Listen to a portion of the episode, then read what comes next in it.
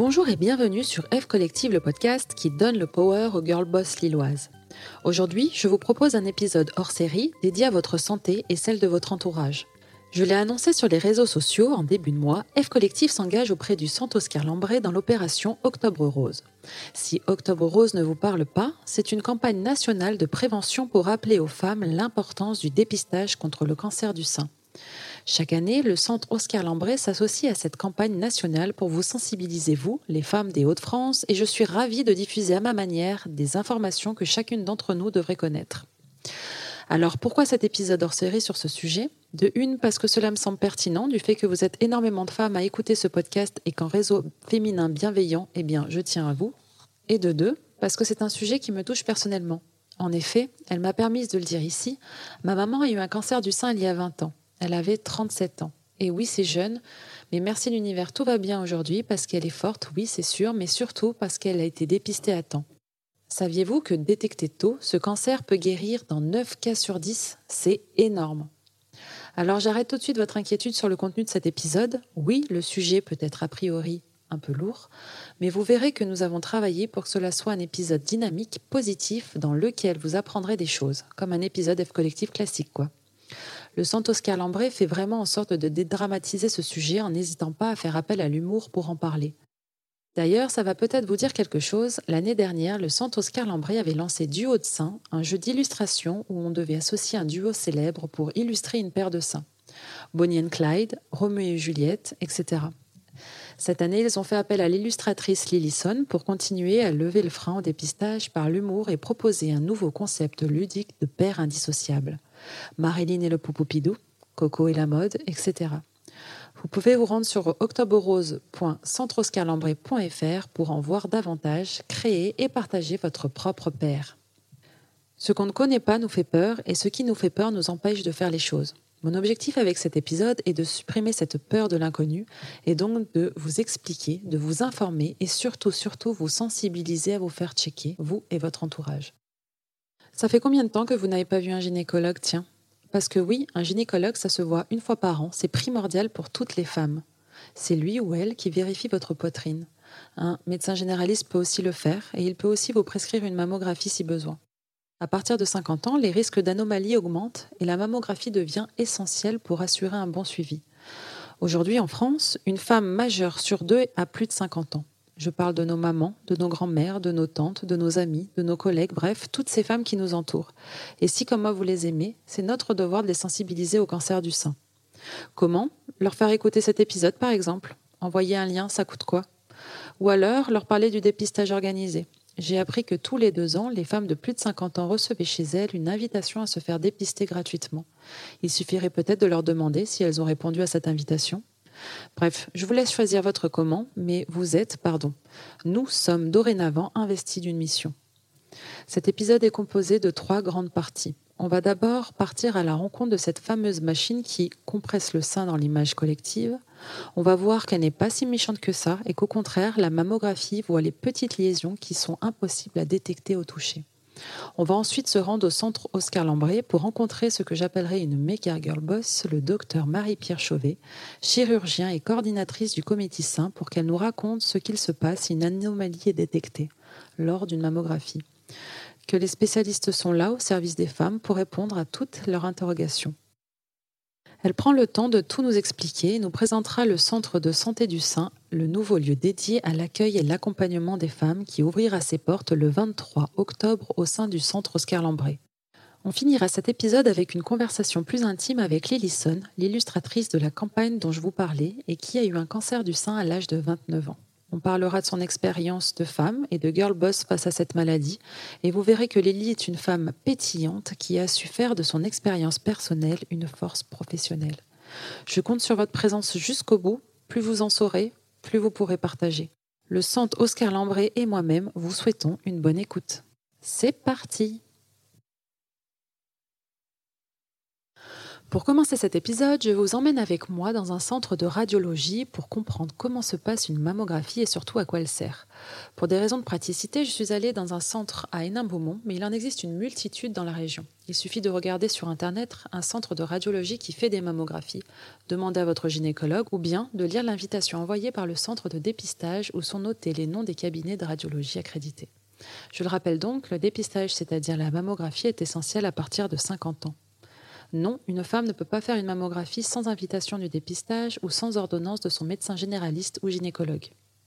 Alors la mammographie, est-ce que c'est long? Est-ce que c'est douloureux? Je me suis entretenue avec le personnel sur place pour comprendre et en savoir davantage. Un petit peu, la dame est en train de se rhabiller. Voilà. Bonne journée. Merci. On rentre dans la salle de mammographie. Euh, Voilà. Il y a une grosse machine en plein milieu. Donc ça, Qui paraît assez barbare, mais qui n'y est pas du tout. je ne connais pas du tout. Alors du coup, est-ce que vous pouvez nous raconter là, qu'est-ce que, alors, par exemple, si moi je veux faire une mammographie, qu'est-ce que je fais en fait? Alors déjà, il faut vous mettre torse nu, ce serait mieux le mieux possible. Ouais. Euh, donc après, vous mettez face à la machine. Moi, il y a un contact direct avec la patiente. Donc- C'est pas une radio euh, simple où on dit à la patiente vous mettez comme ça. Nous, on est obligé d'intervenir et de positionner la patiente. Donc il y a vraiment un contact direct avec Donc les. vous pouvez toucher po- potentiellement Voilà. sa poitrine, etc. On est obligé. On est obligé. Ouais. Donc ça, c'est, il faut mettre en confiance la dame, hein, bien sûr, pour qu'elle soit bien décontractée, parce que si d'em- d'emblée elle est crispée, Ouais. euh, le positionnement va être va difficile. être. Donc euh, on explique le fonctionnement, on va comprimer le sein, tout en sachant que c'est pas une douleur. On sent la compression, mais il n'y a pas de la douleur. D'accord, donc c'est oui, c'est comme si on, app- on appuyait dessus. On appuie, on mais la douleur n'est pas ressentie. euh, D'accord. Bien sûr, pour les dames qui ont été opérées, c'est autre chose. hein. La douleur, elle y est peut-être un petit peu, mais, les pas, ça dure pas longtemps. hein. En dépistage, Voilà. en. Non, il n'y a pas de douleur Donc du là, tout. par exemple, je mettrais, euh, je, enfin, je mets ici mon sein. Là, voilà, vous mettez de face. Donc là, c'est une planche, enfin, c'est un, un espèce de plateau. C'est un, un plateau qui sort de la machine. Voilà, donc admettons, je pose le sein, Ah oui, d'accord? Ouais. Et j'appuie, je comprime. Ah voilà, donc en fait, il y, a une, euh, il y a une partie, il y a deux plateaux, il y a une partie haute, une partie basse. Je pose mon sein sur la partie basse et j'ai la partie haute qui est fixe. Et la partie haute descend et appuie sur le sein. Voilà. Donc moi après je vais sur mon pupitre, je Donc là, la- la patiente, elle reste, euh, Fixe. elle reste là. elle bouge pas. et moi je vais de mon côté, je prends le cliché, ne bougez pas, ne respirez pas, et Ouais. ça se décomprime Et on euh, prend tout de suite, systématiquement. Ça- dès que le cliché est pris, la patiente est délivrée. Hop, Donc ça dure à peu près deux minutes. oh même pas le cliché. Deux minutes, ouais. Oh, une seconde, deux secondes. Non, le fait de. là, Position. on va- Ah oui, tout. positionner. Oui. Ok. Donc on demande les antécédents hein, de la patiente, pourquoi elle vient, s'il y a des antécédents dans la famille, euh, si euh, elle a déjà fait des mammographies, si elle a déjà été opérée. Et puis suivant ça, on fait... euh, y a- là ici sur cette machine-là, on a le, le 3D qu'on fait à partir des patientes qui ont plus de 40 ans. D'accord. On ne le fait pas avant parce qu'on ne juge pas la nécessité, sauf s'il y a beaucoup d'antécédents dans la famille. D'accord. D'accord. Donc là, après, les images, elles vont sur l'ordinateur qu'on a vu. Que vous avez vu là-bas, c'est reconstruit et c'est le médecin qui interprète. D'accord. Du coup, vos patientes, elles, ont... elles viennent parce qu'elles ont été, euh, on va dire, prescrites par un docteur? Alors oui, il y a plusieurs cas. Ça peut être prescrit par le médecin, le généraliste, à la demande de la patiente qui qui aurait palpé elle-même quelque chose. Après, ça peut être le gynéco ou la gynéco qui, lors de la palpation ou lors de l'examen systématique, euh, décide de commencer à faire des mammographies. Mhm. Et après, il y a la campagne de dépistage aussi, les qui est les femmes de plus de 50 ans sont convoquées jusqu'à 75 ans. D'accord. Donc, une mammographie Régulièrement. peut être 100% remboursée. Voilà, la mammo est remboursée 100% et ça, ils sont, une fois qu'ils rentrent dans cette campagne-là, elles sont convoquées régulièrement tous les deux ans. Mhm. Il n'y a pas d'oubli, quoi. C'est vraiment bien, c'est une campagne qui est vraiment bien faite, quoi. Donc, Qui euh, rappelle euh, après, un, petit, après la- après un petit cette- coup de rappel Après cette campagne-là, du coup, vous avez beaucoup de, de monde euh, ici, Oui. certainement. Oui, c'est par moment, par période, il y a des envois de convocation. D'accord, ok. Euh, je regarde juste si on a eu toutes les informations qu'on était venu chercher. Non, écoutez, euh, si peut-être j'aurais pu dû la poser au docteur, mais imaginons qu'il ait vu une, une image. euh, sus- voilà, Suspecte voilà qu'est-ce qu'il fait à ce moment-là? Il prévient donc la patiente ou qu'est-ce qui, qu'est-ce qui est- enfin, ou alors non parce que ça va peut-être l'inquiéter. Euh, Euh, qui Alors, quand il y a une image qui est suspecte en mammo, il, a, il la prend en Voilà, ça, échographie. Donc, lors de l'échographie, ben, il lui explique qu'il y a une image. euh, ben, il- qui, l'interpelle et euh, qu'il aimerait approfondir en faisant une, ponction pour déterminer si c'est suspect ou pas. D'accord, mais c'est pas ici, du coup? La ponction est faite ici. Ah, la ponction est faite ici. Oui, est faite ici. Après, c'est le labo qui, qui analyse. Hein, et tout le temps qu'on n'a pas les résultats du labo, on ne peut pas inquiéter les patientes euh, pour rien. Même parfois, même si l'image est, est, flagrante, quoi. la, la, patiente, elle se doute qu'il y a quelque chose, elle est avertie quand même mais on l'inquiète pas tout de suite. D'accord. Et ensuite, les résultats de cette ponction euh, C'est reçu ici, le médecin traitant, mais la patiente ne reçoit pas chez elle pour pas qu'elle s'affole parce que c'est des termes, sont des termes médicaux mm. et parfois euh, bah, elles peuvent interpréter ça comme suspect alors que ce n'est pas suspect ou inversement se dire oh bah c'est rien, on va attendre. Euh. Donc on les conseille de, revoir leur médecin traitant ou de revenir ici. D'accord. Donc elle, elle recontacte le médecin ou on les recontacte dès qu'on a les résultats. D'accord. Elles reviennent ici. et il y a un petit mot de qui est donné par le radiologue qui avait fait la ponction. ce qu'il en est et la conduite à tenir après. D'accord. Et la conduite à tenir après, dans les grandes lignes bah, quand c'est vraiment suspect, il est conseil d'aller voir euh, un chirurgien hein, pour euh, voir la, ce qu'il compte faire, hein, parce qu'il y a plusieurs protocoles. Hein. Soit ça va être, ils vont enlever simplement la zone sans faire de chimio ou sans faire de radiothérapie, soit il y aura que de la radiothérapie. Enfin, il y a plusieurs protocoles. Et ça, suite à la suivant, voilà, suivant la ponction et suivant ce que ça donne au niveau biologique, euh, c'est là qu'ils décident de ce qu'ils font. Donc là, après, on passe à l'hôpital.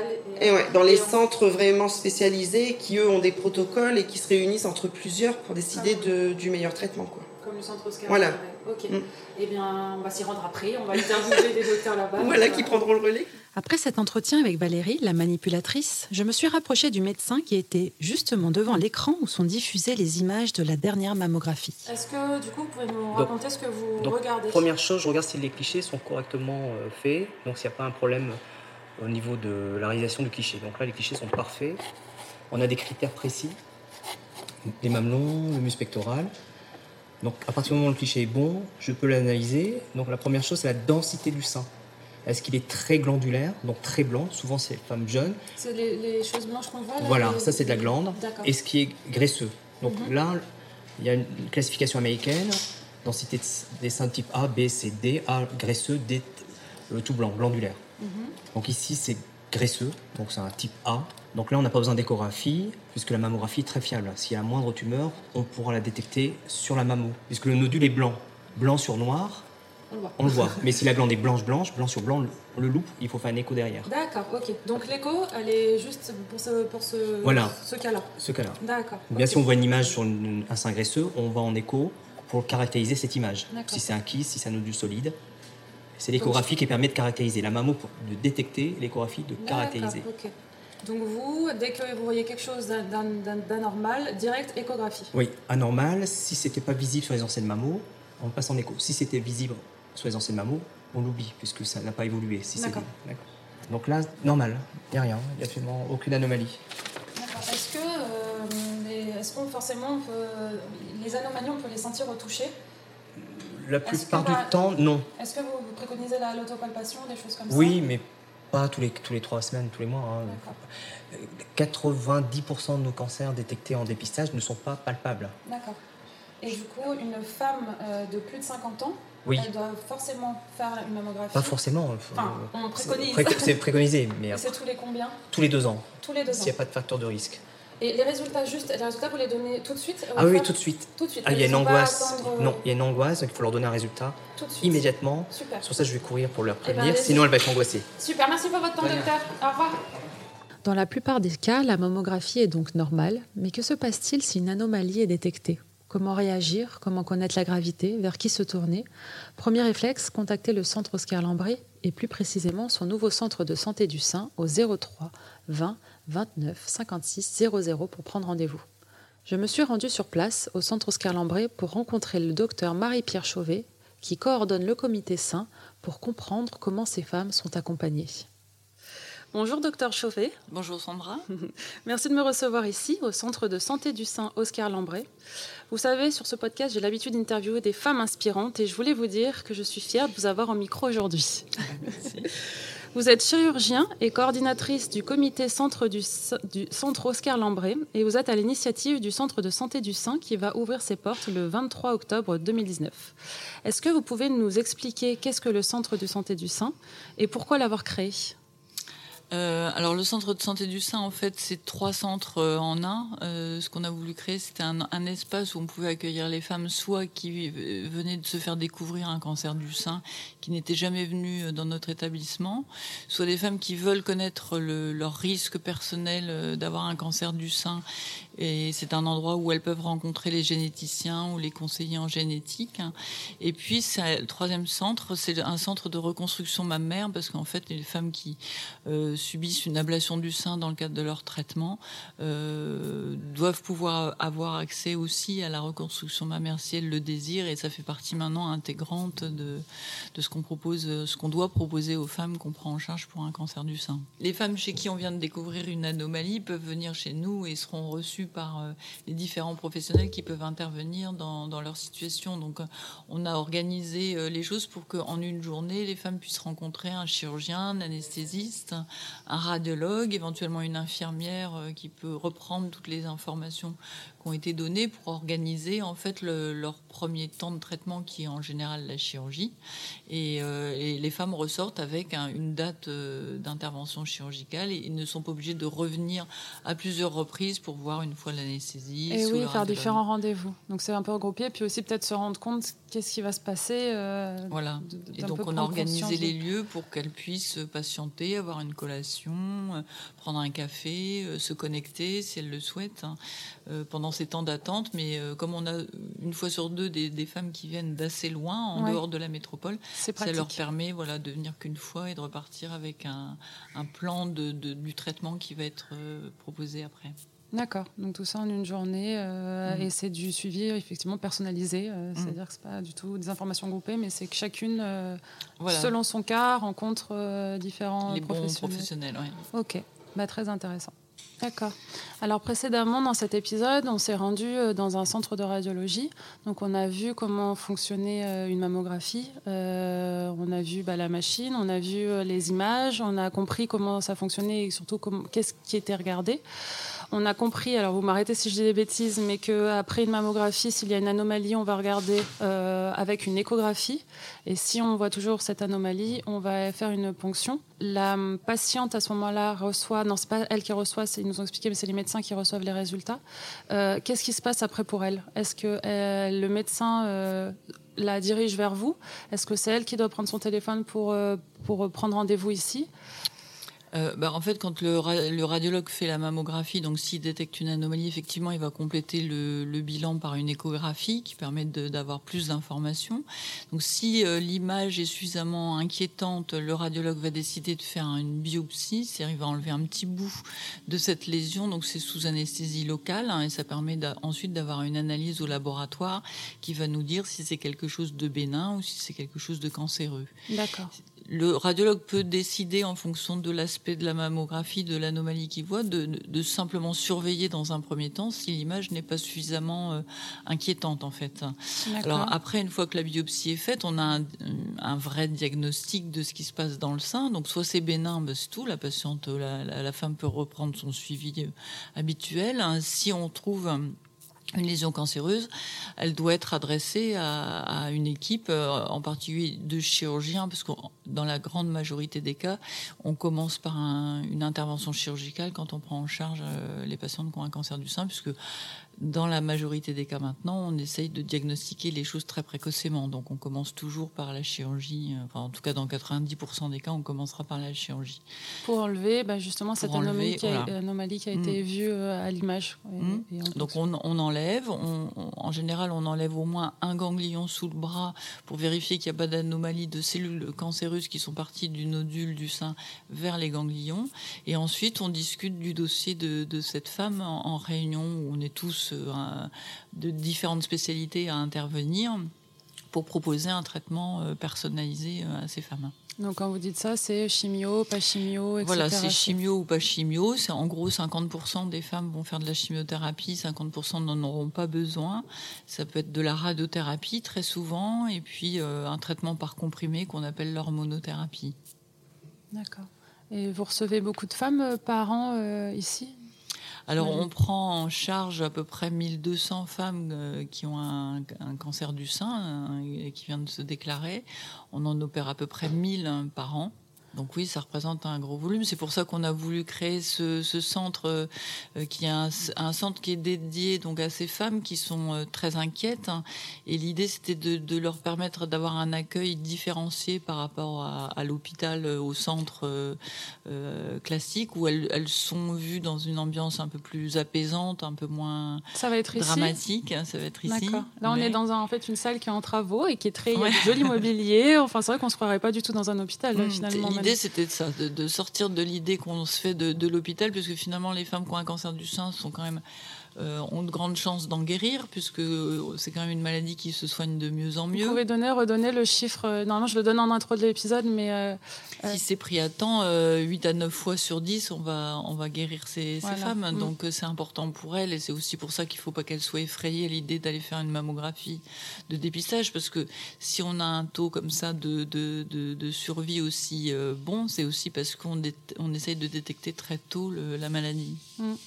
Et au niveau des âges, est-ce que vous avez, vous réussissez à, est-ce que vous voyez des femmes plutôt euh, âgées ici, ou est-ce que euh, non, au contraire euh, Alors nous, on est un centre ouvert à toutes, les, femmes, donc ça, il n'y a pas de discrimination sur sur l'âge. Donc le, le, dépistage, ça s'adresse aux femmes entre 50 et 74 ans parce que c'est quand même la période de vie mm. où, où, les cancers du sein sont les plus fréquents. Quand on dit dépistage, on sait mammographie. C'est mammographie tous les deux ans, entre 50 et 74 ans.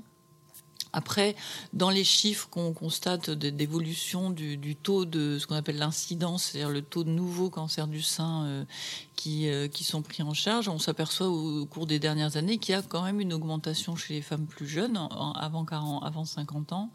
Et il y a aussi des cancers du sein qui surviennent chez les dames plus âgées, euh, au-delà de, la tranche d'âge du dépistage. D'accord. Ok. Et euh, vous parliez d'analyse génétique tout à l'heure. Est-ce que vous pouvez rapidement euh, nous en parler? Parce que c'est vrai qu'on n'en a pas encore parlé dans l'épisode.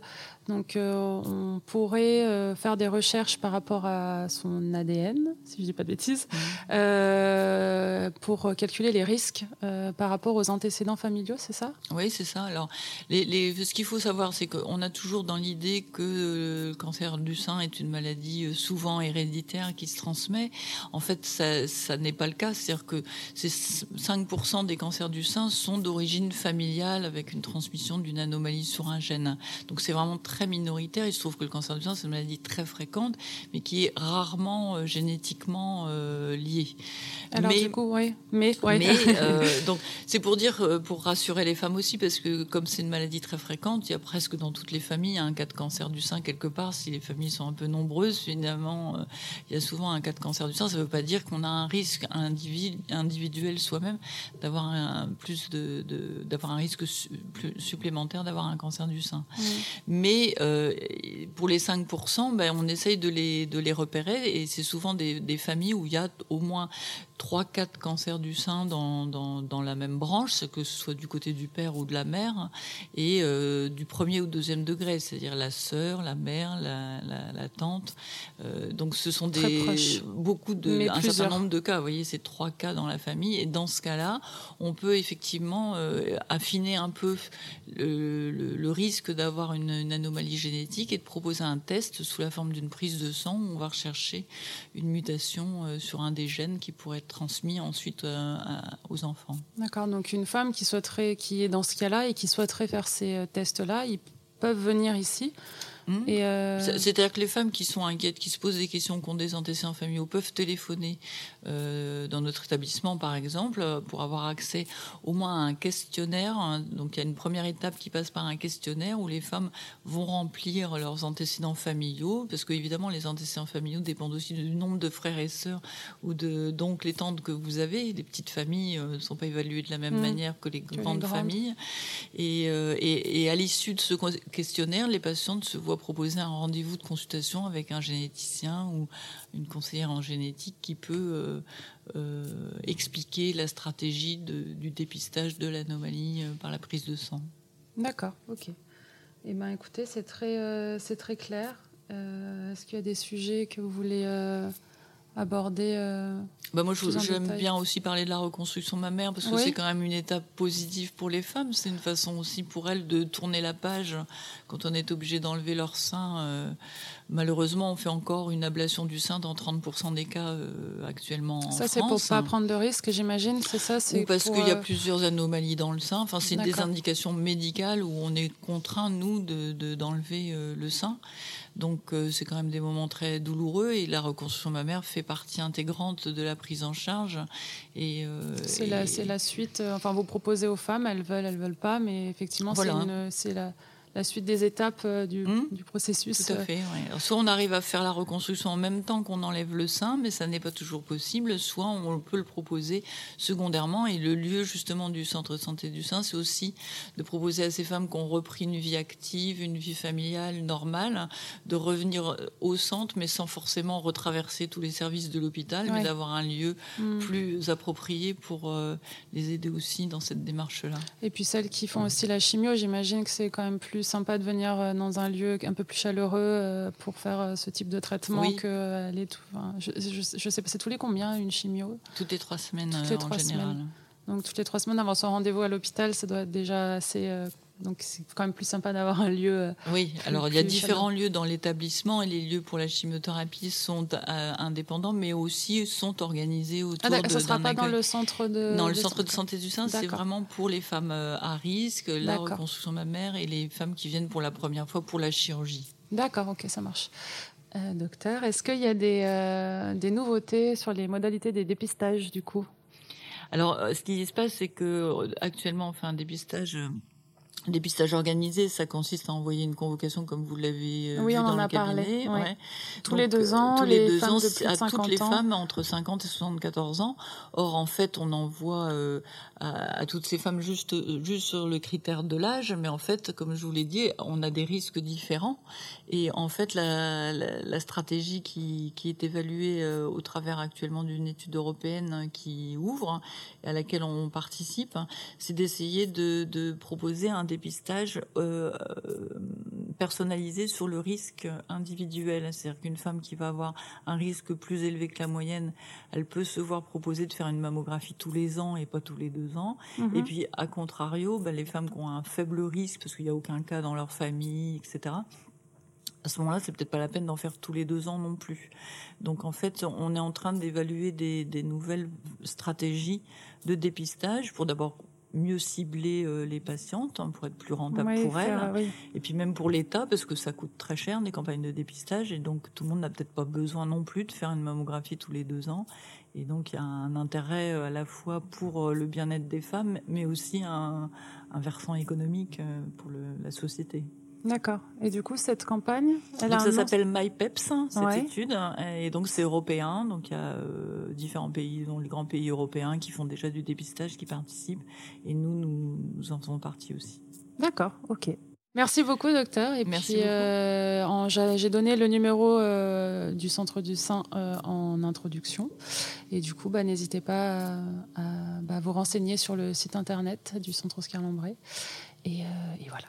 Merci beaucoup. Merci. À bientôt. Au revoir. Au revoir. Je vous propose maintenant de rencontrer Lillison, l'illustratrice C'est pas que de la campagne Octobre Rose de cette année. Ces illustrations ont encore plus de sens quand on connaît l'histoire de cette girl boss, car Lily a elle-même eu un cancer du sein il y a quelques années. Elle nous raconte comment elle l'a appris et comment elle l'a géré, personnellement et professionnellement. Bonjour Lily. Bonjour. Euh, merci de m'avoir accepté de témoigner sur ce podcast. Lily, tu es auteur de bande dessinée. C'est d'ailleurs toi qui es derrière les illustrations de la campagne Octobre Rose de cette année. Et c'est d'autant plus fort parce que toi-même, tu as eu un cancer du sein il y a environ 5 ans. C'est bien ça? Oui, c'est ça. ça. Euh, j'ai regardé une vidéo de toi sur YouTube euh, récemment dans laquelle tu dis Quand on m'a annoncé que j'avais le cancer du sein, ça a été une sacrée claque dans ma gueule. Est-ce que tu voudrais bien partager ce moment avec nous? Est-ce que tu veux bien nous expliquer comment tu l'as appris? Euh, ben oui, oui, carrément. Donc euh, j'avais 29 ans, j'habitais à Montréal, au Québec, et j'avais une vie d'une jeune femme de 29 ans, plutôt normale, avec un boulot. J'avais la chance d'avoir un. Donc tu travaillais en entreprise à ce moment-là ouais.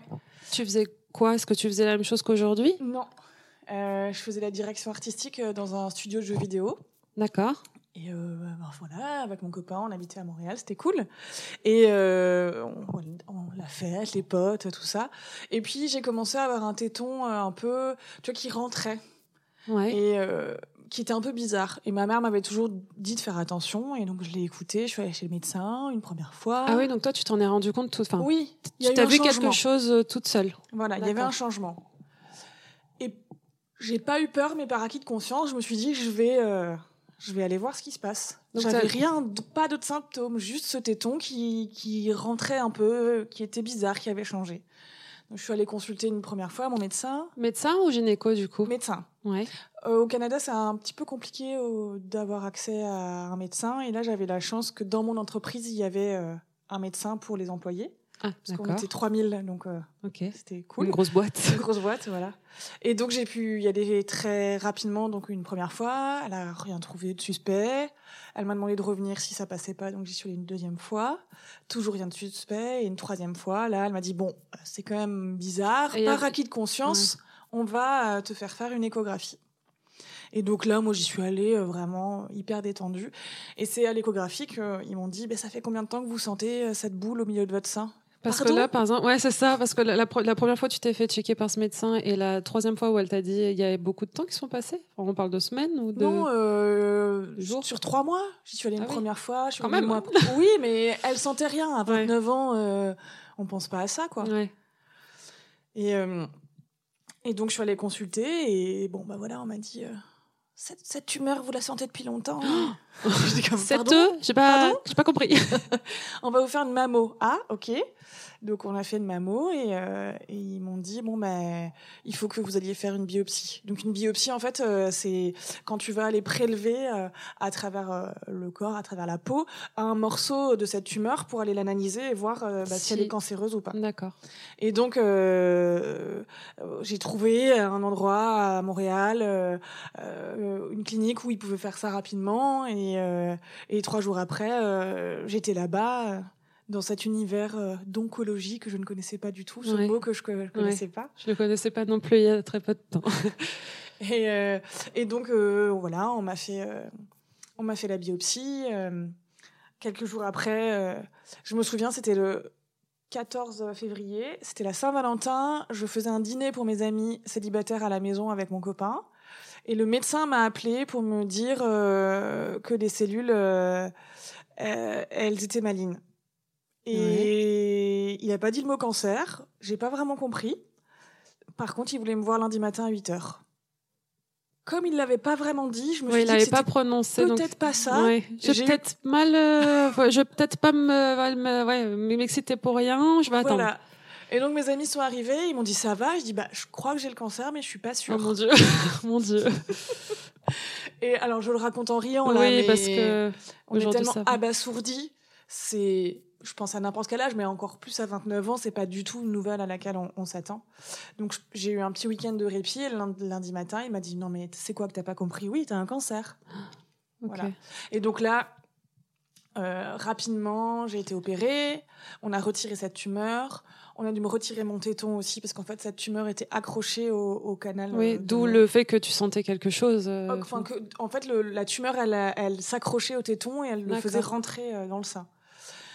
Donc, euh, on m'a fait ça. Ensuite, on m'a fait comprendre que peut-être que j'allais avoir de la chimio.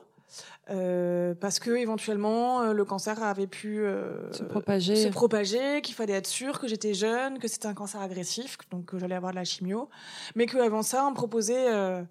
Bah, D'ailleurs, je pense que c'est moi qui en ai parlé parce que j'avais lu ça dans dans un magazine que la chimio elle pouvait détruire la réserve ovarienne et euh, et du coup c'est moi qui en ai parlé et donc, j'ai demandé à ce que euh, je sois prise en charge par un centre de fertilité. Donc, avant de commencer ma chimio, j'ai euh, prélevé. Euh... Parce que c'était un, un, un, projet de ta part à ce moment-là ou c'est une tout. inquiétude en disant mais. euh, Alors, bon, déjà, mmh. on dit que tu as un cancer. Ensuite, on te dit que peut-être que tu seras fertile. Je sais pas. Donc, ça, moi, ils te l'ont dit, ça? Ouais. Que... Mmh, c'est pas équivalent, mais en tout cas, pour moi, c'était le deuxième coup de massue. Et je savais pas si je voulais avoir des enfants, mais en tout cas, je voulais avoir le choix. Oui. Pour moi, c'était très important. Et puis finalement, même si c'était vraiment pas cool, c'est le process d'une FIV, hein, donc euh, plein de piqûres pour aider à l'ovulation, stimuler l'ovulation. Donc ça, c'est, t'as fait ça quand tu voulais avoir un enfant, après non. Ah bon? Parce que là, il fallait stimuler l'ovulation pour pouvoir sortir le plus d'ovules possible. D'accord. Donc, il stimule ton ovulation pour que elle... Pour garder tes ovules là. Voilà, pour les sortir. D'accord. Euh, par une ponction. Oui. Et, euh, et pouvoir euh, les préserver, en fait, les congeler. D'accord. Enfin, les cryogéniser. D'accord. Et avec mon copain, on a décidé qu'on en ferait tout de suite des embryons parce que il y avait, c'était plus facile de les conserver quand c'était direct des embryons. Et puis on se disait que c'était quelque chose de positif là-dedans, même si c'est très scientifique et très médical, mais on arrivait à y voir quelque chose un peu de, un peu de jolies choses dans tout ça. Exactement. Donc euh, ça a été assez difficile. Alors, comment tu as vécu justement le. Bah, parce que là, tu nous as raconté euh, un peu tout l'annonce. Oui. Euh, comment toi, tu comment tu as vécu la chose euh, Est-ce que tu Enfin, déjà, est-ce que tu avais été, est-ce que tu étais informé sur ce cancer? Est-ce que tu savais que ça pouvait potentiellement bien se passer? Est-ce que, est-ce que tu as été hyper inquiète? Est-ce que t'étais, tu t'es mis en mode, euh, allez, ça va aller, je vais, je vais combattre la chose et ça va aller? Est-ce que t'es, le ciel t'est tombé sur la tête et t'étais pas trop Comment t'as vécu le Enfin, j'imagine pas bien, mais euh, je bah, veux dire, quel était ton état d'esprit? D'abord, un mauvais cauchemar, puis t'as envie de te, te réveiller dont tu as envie de te réveiller, euh, j'étais, oui, non, bah, clairement pas bien. Hein. Et puis, je veux dire, même si on sait que le cancer du sein peut potentiellement très bien se soigner, il peut aussi euh, te Mal tuer. se passer. Et il y a encore, il me semble que c'est 12 000 femmes par an euh, qui meurent du cancer du sein. Euh, J'avais pas les chiffres en tête, mais forcément, cancer, tu penses à la mort. Tu penses chute de cheveux et mort. Mm. Donc, bah, moi, j'avais pas envie de mourir. Mm je pense que voilà. et c'est sûr qu'on a eu euh, une mauvaise passe euh, avec euh, mon copain. Enfin, ça a été difficile, quoi. Et puis après, en plus, qui est donc j'étais très triste. Je pensais que j'allais tous les matins, j'allais me réveiller et que ça allait être un mauvais cauchemar. Et puis surtout, il a fallu l'annoncer aux gens. Et ça, c'est hyper dur parce que, ben, en fait, tu rends les gens tristes avec ta mauvaise nouvelle. Mm. Et ça, c'est hyper compliqué à gérer, en fait. C'est le miroir. Ils te un peu le, Oui, et puis en plus, euh, euh, il y a des gens qui, que ça angoisse beaucoup le cancer. Enfin, c'est normal, mais enfin, et du coup, ça les renvoie à leur propre peur, oui, leur propre, oui, c'est ça, mm. à leur propre peur de la mort. Et donc, euh, c'est pas évident à gérer. Et euh, du coup, tu disais que tu étais au Québec, c'est ça? Ouais. Et euh, tu avais de la famille sur place? Non, Est-ce pas que du tout. ta famille était en France? Ouais. Et euh, est-ce que, parce que là, aujourd'hui, tu habites à Marseille, je crois. Oui. Euh, tu es rentré il y a longtemps. Est-ce que le fait que tu sois rentré, ça a un rapport avec euh, ton expérience euh, personnelle? Non. Est-ce que du coup, tu as, été opéré là-bas, j'imagine? Ouais. En fait, euh, juste, je savais que ça allait durer, enfin, la chimio, tout ça, ça allait durer plus de six mois. Ouais. Et donc, si je rentrais, j'adore mes parents, hein, mais je me voyais pas rester chez eux pendant six mois et chercher un appartement en disant puis... Salut, je vais passer une chimio, tu me loues ton appart? Ouais. Ça marche pas. Un peu compliqué. Voilà. Et peut-être tes potes étaient là-bas aussi. Tous mes potes étaient là-bas. Et ce que je trouvais bien, en fait, c'était qu'on était que entre jeunes, parce que j'étais avec beaucoup d'expats aussi. Donc on avait une vision du cancer qui était notre vision du cancer et pas de gens plus âgés qui avaient déjà pu éventuellement le côtoyer. Mm. Et donc on s'est créé notre propre univers par rapport à ça. Et assez rapidement, j'ai décidé que j'avais pas choisi d'avoir ça, mais au moins j'allais choisir comment j'allais le vivre et que j'avais envie de me marrer. D'accord. C'est pas forcément humour et cancer, c'est pas forcément ce qu'on met ensemble, mais en tout cas voilà. Et, et aussi euh, de manière euh, assez naturelle. Moi, je faisais un petit peu de bande dessinée avant, mais plus pour moi. Et, en, et là, j'ai ouvert un blog et j'ai commencé à raconter ce qui m'arrivait au jour le jour en bande dessinée. D'accord. Et avec un trait, enfin voilà, avec euh, un ton très humoristique. Ça m'a permis aussi de, de pouvoir l'annoncer aux gens sans forcément avoir prendre mon téléphone. Alors, comment t'as annoncé par exemple au travail? Comment bien, Combien de temps après Enfin, tu vois, on te l'annonce. Est-ce que tu le dis tout de suite? Quand est-ce que tu t'arrêtes? Et du coup, est-ce que tu es revenu euh, dans ce travail après? C'est des choix hyper personnels. Oui, bien sûr. Euh, c'est ton histoire, de toute façon. Tu nous racontes ton euh, Moi, personnellement, euh, ben, euh, quand tu reviens avec les yeux complètement rouges et que tu n'arrives pas à t'arrêter de pleurer, ben, il y a un moment, on t'explique quand même. Alors, les gens les plus proches, mon équipe, je leur ai raconté, je leur ai annoncé. Après, euh, ben, ce blog que j'ai vraiment ouvert trois jours après mon diagnostic. Ah oui, tu l'as ouvert tout de suite. Oui. T'as eu besoin, t'as eu, as senti ce besoin de. Ben, après l'avoir annoncé à mes parents, à mon frère, à ma sœur, à quelques collègues, à quelques amis, émotionnellement, c'était plus possible en fait. Ouais. Et il fallait que j'avais beaucoup d'amis, beaucoup de collègues, donc euh, il fallait pouvoir faire tout en même temps. Et moi, je je me voyais pas envoyer un mail. Et donc j'ai fait ce truc-là et tout de suite j'ai beaucoup. Ouais, le dessin, ça t'a permis de. T'as pas, fait passer tes messages pas via un mal écrit, mais via des dessins. C'est ça. Et puis euh, le fait de le faire, euh, ça me permettait moi aussi de mieux assimiler aussi ce qui était en train de m'arriver. Et en fait, c'est très drôle parce qu'au boulot, euh, donc je l'ai annoncé à mon équipe et je suis restée au travail le temps de me faire opérer parce qu'en fait euh, je servais à rien. Hein. J'étais vraiment devant mon ordi les yeux ouverts mais il se passait rien du tout. Mais ils étaient mon employeur était vraiment très cool et il a pas du tout tenu en compte mon incapacité à ce moment-là émotionnelle. Et et donc, euh, je, je enfin, j'avais comment le soir des fois je dessinais, j'avais quand même euh, beaucoup d'examens, etc. avant l'opération. Et il y a une collègue qui est venue en me disant Lily, il faut absolument que tu ailles voir ce blog, il est trop bien. Bon, le sujet il est pas très cool. Hein. C'est une fille qui vient de découvrir qu'elle avait un cancer, elle a ton âge, tu vas adorer, toi qui aimes la BD. C'était toi. Et c'était moi. c'est drôle. C'est moi. Bon, elle a failli tomber par terre, mais. Ah oui, parce qu'elle était pas au courant. Non. Ah oui, d'accord. Ah ouais. C'est l'ascenseur. Ah, ah c'est cool ce que tu fais, mais mais. Voilà. Et donc, euh, en fait, je suis restée travailler, entre guillemets, parce que j'ai pas vraiment travaillé jusqu'à l'opération. Après l'opération, euh, je, je, me suis mise en, j'ai été mise en arrêt. Et là, euh, bah, je continue à dessiner, je continue à poster.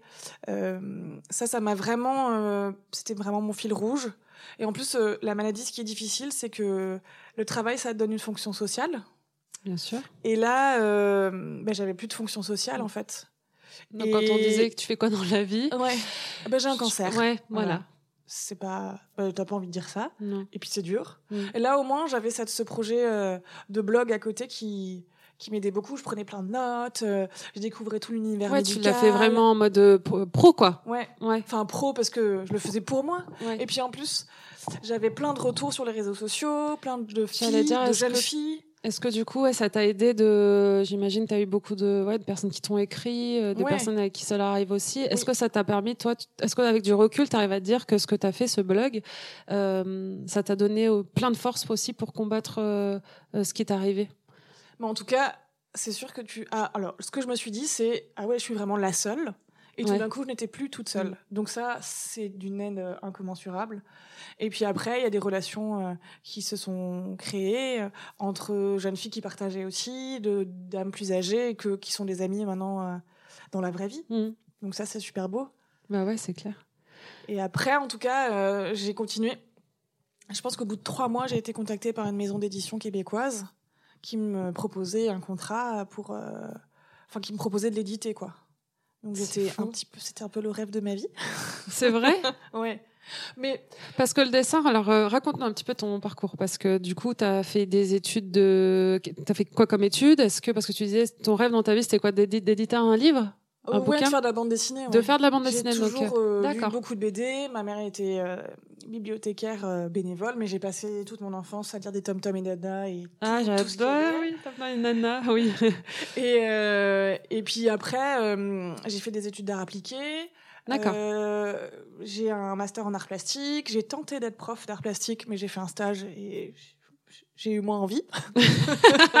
ça m'a un peu démotivée. Mais... Voilà, j'avais 21 ans, c'est dur quand même. Hein. Euh, et après, j'ai refait une licence pro euh, images et vidéo. D'accord. Et j'ai commencé à être graphiste. D'accord. Voilà. Et je suis à la fin de mes études, je suis partie m'installer à Montréal pour tenter une expérience professionnelle là-bas. D'accord.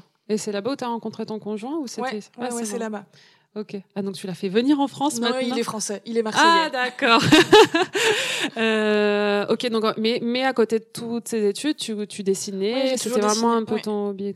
Mais en fait, euh, euh, comment dire. Euh, j'ai toujours été mon propre frein, parce que je pense que cette capacité à raconter des choses, je l'ai toujours eue. Et puis, euh, le côtoyer la mort, ça te désinhibe complètement, donc je n'avais plus rien à foutre. En fait, je, pouvais, je faisais ce que je voulais, j'avais plus besoin de me justifier, je m'en fichais, plus peur du regard des autres. Cette part-là, à côté de la peur de la mort, c'est... Voilà, plus peur du regard des autres, plus peur du jugement. Je me disais toujours que j'étais pas assez bonne, pas assez forte, mm. etc. pour... Euh, rien à raconter, mon trait était pas assez euh, bien, etc. Et là, bah, je, je m'en fichais en fait. D'accord. Je faisais ce qui me plaisait et, et, et bah, je me dis qu'heureusement que je l'ai fait. Bah ouais. Et du coup, donc cette personne-là te contacte en disant on aimerait bien euh, bah, éditer euh, bah, votre, votre pas le blog, mais oui, en quelque sorte. Ça, ouais, Et alors, euh, raconte comment, comment, comment on fait un livre Oh là, comment on fait un livre euh, Ben non, après, il y a un graphiste là-bas qui t'aide à, à, faire la mise en page. L'éditeur, il te corrige les fautes d'orthographe, il te donne des conseils. Mais toi, tu as fait un plan, j'imagine, de, des choses dont tu voulais parler et qu'après. Oui, alors moi, je suis très organisée, désorganisée. C'est hyper organique. C'est vraiment. Je... C'est naturel. Enfin, tu fais comme tu le, tu fais comme tu le sens. Là, en, plus, je suivais les étapes de, de mon parcours médical et de la façon dont je me sentais. Donc, euh, je, racontais au jour le jour, en fait. D'accord. Voilà. Et donc, euh, ils ont édité le tome 1. J'étais encore en chimio, donc j'avoue que ça donne quand même un, un bon coup de boost aussi, parce que la chimio, c'est pas facile, c'est très fatigant. Il y a énormément d'effets secondaires. Euh, donc là, au moins, j'avais cet objectif-là. Et... Ouais, c'est bien. Oui. C'est euh, ouais, c'est un truc à tenir tous les jours. Tac, tac, elle en y va, la vie, elle continue. Il faut que, faut que je m'accroche à ça, etc. Après, mon éditeur québécois a fait faillite le jour du lancement de ma BD. Mais non C'est pas vrai. Ouais ça m'a même pas rendu triste. J'étais juste. Mais ça changé quoi en fait pour toi euh, Parce que le, le, le, elle était sortie. Oui, elle était sortie. Mais j'ai pu. Euh, mais par rapport au contrat avec. Oui, bah, du coup, j'ai touché 0 euros sur toutes les ventes. non, non, non. J'ai quand même. Bon, ça a été compliqué, mais ils ont été gentils. J'ai pu quand même récupérer une partie de mes droits. Et en fait, je suis partie avec ces droits-là en France. D'accord. Ce qui, parce que sinon, j'aurais été bloquée. Et donc après, on a sorti le tome 1 en France et le tome 2 et le tome 3. Donc après, heureusement, j'ai pas été bloquée. Je suis allée dans une maison d'édition euh, française, vu qu'en plus, moi, je revenais m'installer en bah, France. Est-ce que tu, je sais pas si c'est une question, mais tu veux, tu, pourquoi tu es revenue en France, en fait, pour quelle raison? Alors en fait, nous, on avait, avec mon conjoint, on voulait déjà euh, quitter le Québec et on voulait partir faire le tour du monde. D'accord. On avait mis des sous de côté, on avait tout prévu. Ouais, c'était votre projet. 12 pays, un mois par pays, et à la place, on a eu un cancer. c'est un autre voyage. Un, une, autre aventure. Voilà. Et donc, à la fin de mes traitements, euh, on est. Moi, je voulais partir dans un autre pays et il m'a dit Tu vas voir, Marseille, c'est comme un autre pays. Parce que lui est de Marseille Oui. Ouais. Et toi, tu es de. Strasbourg. D'accord. Ah oui. Et donc, c'est un autre pays. Ça, c'est vrai, tu m'étonnes. Ok. Euh, très bien. Je voulais qu'on revienne sur la campagne euh, que tu as fait pour le bah, Octobre Rose avec euh, le, le, centre Oscar Lombray. Euh, comment tu as appris, toi, le brief? Comment tu as vu la chose? Comment tu t'es imaginé? Est-ce que tu peux nous raconter comment, comment bah, on t'a expliqué euh, ce qu'il fallait faire, etc. Alors, juste, je reviens quand même sur. Moi, je suis jamais retournée au travail. Hein. Ah, bah oui, on n'a pas fini. Oui, mais comme ça, après, je peux enchaîner sur le, brief. Donc, je suis jamais retournée au travail parce que je me suis professionnalisée. Maintenant, je suis à, ma cinquième BD et euh, j'ai fait beaucoup de vulgarisation scientifique. Euh, parce que j'explique mon parcours, mais j'explique beaucoup de choses. Qu'est-ce que c'est le cancer, les traitements, etc. Et je me passionne pour la vulgarisation scientifique et la vulgarisation en général. Quand tu dis vulgarisation, c'est un peu euh, expliquer de façon simple euh, des choses très compliquées. Frais déjà mis, tu vois, en dessin. ok. Euh, et donc, assez vite, différents comment dire, protagonistes du milieu médical sont venus me chercher parce qu'ils ont vu l'intérêt euh, de travailler avec une, ancienne patiente et euh, de bosser justement sur euh, la vulgarisation et le fait d'avoir un discours beaucoup plus détendu et léger, simple. Avec, non mais c'est clair quand tu vas chez le médecin, mais voilà. tu comprends jamais rien ce qu'il te raconte quoi. C'est un truc de fou. Donc depuis que je suis rentrée, je bosse avec beaucoup d'hôpitaux, beaucoup de centres, beaucoup d'associations.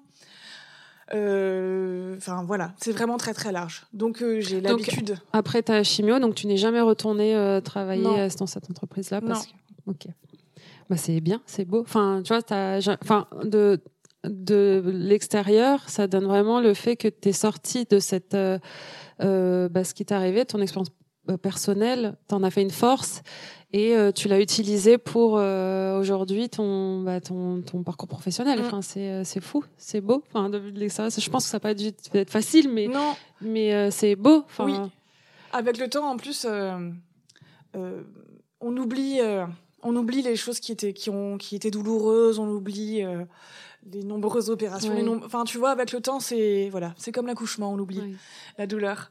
Donc euh, maintenant, il en, il en reste que, que le positif, mais après, c'est quand même euh, tout ça est une expérience très personnelle. On fait comme on peut. Mm. Euh, chacun est différent et je pense que il n'y a pas de il n'y a pas besoin d'être un héros. Enfin voilà, chacun fait comme il peut. Et euh, tu as conscience que tu peux être aussi maintenant là un peu euh, une, une, figure de modèle à des femmes qui, à qui ça, ça arrive aussi? Ou tu vois ce que je veux dire, les femmes qui te suivent, est-ce que tu as conscience qu'aujourd'hui, est-ce que tu as l'impression d'être prise un peu d'une mission pour aider ces femmes-là ou pour faire passer un message, etc. Ou est-ce que tu te dis, moi, je, je continue à raconter mon histoire et euh, si ça intéresse ou si ça, tu vois, ça aide des personnes, tant mieux. Bah, modèle, euh, j'aime pas forcément ce mot-là parce que je pense qu'il n'y a pas une façon de vivre le cancer et que c'est ce que je te disais avant, chacun fait comme il mm. peut.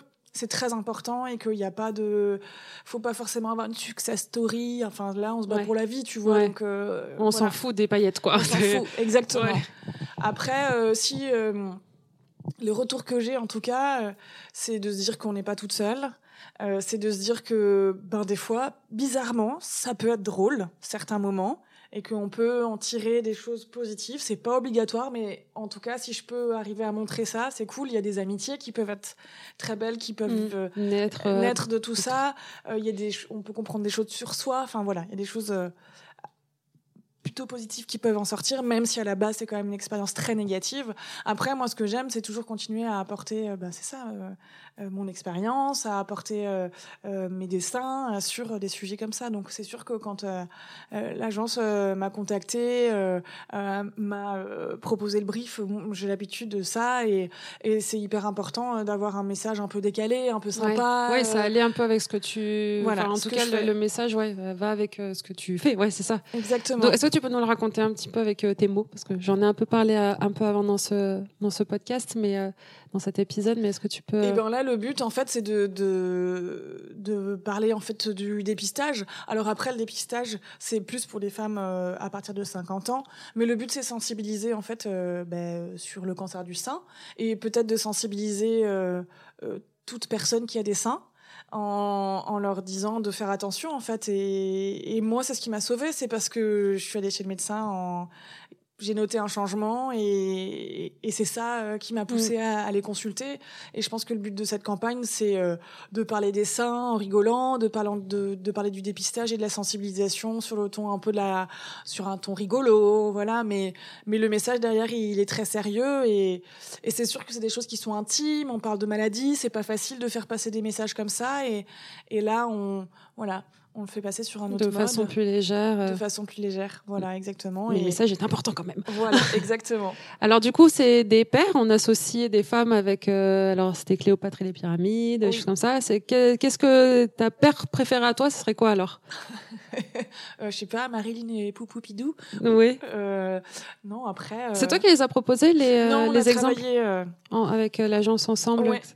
Exactement. Et après, on avait on a aussi proposé des trucs un peu plus foufou, mais euh, et des références que personne ne comprenait. du Québec, non, je Mais euh, non, mais c'était c'était agréable de travailler là-dessus. Puis quand tu sais en plus que derrière c'est pour passer un message important. Ouais. D'ailleurs, si tu avais un message à faire passer aux femmes qui écoutent ce podcast, ce serait lequel? Ah ah euh, Peut-être de faire attention à son corps, d'écouter son corps. C'est bizarre, mm. peut-être, mais euh, essayer un peu. Moi, c'est ce qui m'a sauvé. Alors, je crois que ouais, j'aimerais le Ouais, parce que toi, c'est l'autopalpation. Ouais. Mais euh, des fois, on peut ne rien sentir. Donc, euh, il faut quand même aller. Mais là, c'était un changement physique. Ouais, toi, là, tu rien. Oui, non, je veux dire. Euh, oui, d'accord. Oui, tu ne sentais rien, mais je veux dire, oui, tu as vu quelque chose. Vu un changement. Mais il y a des fois, on voit pas, on sent pas, etc. Donc, quand tu dis faut faire attention à son corps, c'est aussi aller euh, le checker, le faire checker. Oui, oui, oui. Donc, euh, c'est oui, le message, c'est le message de, ce, de, ce, de cet épisode. bon, écoute, je pense qu'on va arrêter là, Lily, parce que malheureusement, tu sais, c'est pas un vrai épisode d'une heure qu'on va passer avec toi. Je peux peut-être placer le nom de mes BD Bien sûr. Alors, oui, alors on allait revenir. Mais d'ailleurs, j'avais une question j'avais une question pour tes BD parce qu'elle s'appelle. Alors, tu vas peut-être. Vas-y, euh, raconte tes BD. Ah, donc la première sur le, le cancer, c'est en trois tomes. Ça s'appelle La guerre des tétons. Et c'était ma question, c'était sur ça parce que tu dis la guerre des tétons et je voulais savoir si toi tu l'avais vécu vraiment comme une guerre ou, euh, ah. c'est vraiment pour euh, justement tu disais que de, comme tu faisais du décaler un peu le message, c'était tu avais utilisé ce mot pour un peu Oui, c'est plus pour rigoler. Après, euh, j'aime pas forcément trop l'utilisation euh, de. Bah, D'ailleurs, je le prends comme titre, c'est un peu débile, mais bon. J'aime pas trop le mot combat, tu vois, quand on parle du cancer, parce que ça voudrait dire qu'il y a ceux qui perdent et ceux qui gagnent, et que ça voudrait dire qu'ils ont pas assez combattu, et que du coup, ça serait de leur faute. Oui, c'est vrai. J'aime pas mm. trop. Mais je comprends qu'on l'utilise parce qu'on a envie de se battre et qu'il y, a, y a tout ça. Mais des fois, ça me pose un petit peu problème. Mais en effet, du coup, je l'ai appelé la guerre des tétons plus par blague. D'accord. Et donc là, ça parle de mon parcours et. et euh, Donc où est-ce qu'ils sont disponibles ces petits euh, ces volumes? En librairie. En librairie. En bibliothèque souvent aussi. Et puis c'est pas que pour les femmes euh, qui ont eu un cancer. Hein. Je suis lue par. J'ai un lectorat hyper large. Les gens me disent que c'est drôle, bizarrement. Après Justement, je me suis intéressée au corps de la femme parce qu'à travers cette expérience médicale, je me suis rendu compte que je ne me connaissais pas. Donc j'ai écrit un bouquin qui s'appelle La Vagine Tonique chez Casterman et qui euh, parle de euh, la vulve, euh, des ovaires, de l'utérus, des seins, des poils, enfin voilà, de toutes ces choses-là à travers les âges, à travers mon expérience. Et là, je viens d'en sortir un nouveau qui s'appelle Mama, petit précis de déconstruction de l'instinct maternel chez Casterman aussi, et qui parle en fait de, bah de ma découverte de, du non-instinct maternel, ou enfin en tout cas mes questionnements autour de cette notion dont on me parle depuis toujours. Oui, parce qu'on n'a pas fini de raconter, parce que tu avais raconté que tu avais parlé de ça au tout début, tu parlais ah de ça, etc. Mais aujourd'hui, tu es maman. Oui, j'ai eu un enfant, ouais. Oui, elle a... enfin, c'est une petite fille, je crois. C'est un garçon. Ah, ça, pardon, c'est un garçon. Et il a quel âge? Un an et demi. Un an et demi. Donc, tu as pu. Euh... Tu as utilisé du coup ce que dont tu parlais? En fait, tu as pas eu besoin? Ça a marché euh, bah, naturellement. Bon, bah, super. Super. Et donc du coup, ce livre, en fait, c'est les livres finalement, ils t'accompagnent au travers de toutes tes expériences euh, personnelles, etc. Donc ça va être quoi le prochain? Je travaille sur l'acceptation de la pilosité féminine. c'est bien ça. C'est bien ça. C'est drôle, tu vois, avec le nom, ça fait rigoler. ok. Bah, est-ce que tu as quelque chose à rajouter peut-être? Non. Merci. Merci en tout cas pour euh, ce moment avec toi. Et puis du coup, allez euh, sur le site octobreRose.centreoscarlambré.fr. Et euh, encore merci Lily et à très bientôt. Merci à toi. Allez voir son travail, le blog, le nom du, l'adresse du blog. Lilysone. Lilysone. S-O-H-N.com. Ok. Merci, à bientôt. C'est ainsi que s'achève ce premier épisode hors série. Je remercie le Centre Oscar Lambray et l'agence Mot Compte Double pour leur confiance et le temps qu'ils ont passé à m'informer sur le sujet pour que je puisse les synthétiser ici. S'il faut retenir deux choses de cet épisode, c'est de 1 décrocher son téléphone pour prendre rendez-vous chez son gynéco, et ça c'est au moins une fois par an, ou bien d'en parler à son médecin généraliste, et de 2 de sensibiliser toutes les femmes de votre entourage sur le sujet, car je vous le rappelle, ce cancer se guérit dans 9 cas sur 10, s'il est détecté tôt. Pour plus de renseignements, je vous renvoie sur le site octobreose.centreoscarlambray.fr. Je vous remercie pour votre écoute et à très vite pour un nouvel épisode classique avec le parcours d'une girl boss de la région.